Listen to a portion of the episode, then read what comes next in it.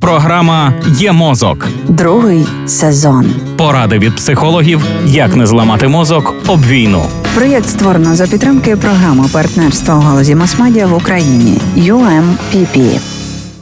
Кажуть, час лікує рани, але не завжди. Буває, що людина роками не може забути близького, постійно переживає негативні моменти, пов'язані з його смертю, інколи намагається заглушити біль спиртним чи шукаючи інші не менш шкідливі методи. Чому так стається, і людина застрягає на певному етапі свого горя?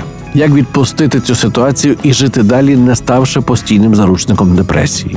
Вся річ у тому, кажуть спеціалісти з ментального здоров'я, що неопрацьований травматичний досвід фіксується на рівні головного мозку.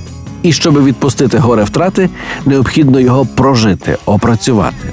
Наприклад, якщо довго думати певну думку, як от звинувачувати себе у тому, що сталося, утворюється стійке вогнище збуджених нейронів, домінанта. Це ніби кнопка, що заїла і блокує нормальну роботу інших режимів системи. З цим пов'язані відповідні порушення в емоційному стані, поведінці і сприйнятті себе і світу. Людина зливається з цим болючим переживанням і не може його відпустити. Тому необхідно розширювати вікно толерантності, проговорюючи емоції та почуття пов'язані з втратою. Іноді людині здається, що ніхто не здатен її зрозуміти, відчути її біль. Але правда у тому, що смерть це загальнолюдське, це те, що робить нас людьми і об'єднує.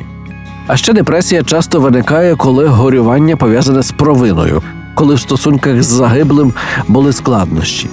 Але й тут щиросердна розмова з другом, священником, психологом здатна допомогти. Головне, аби хтось був поруч.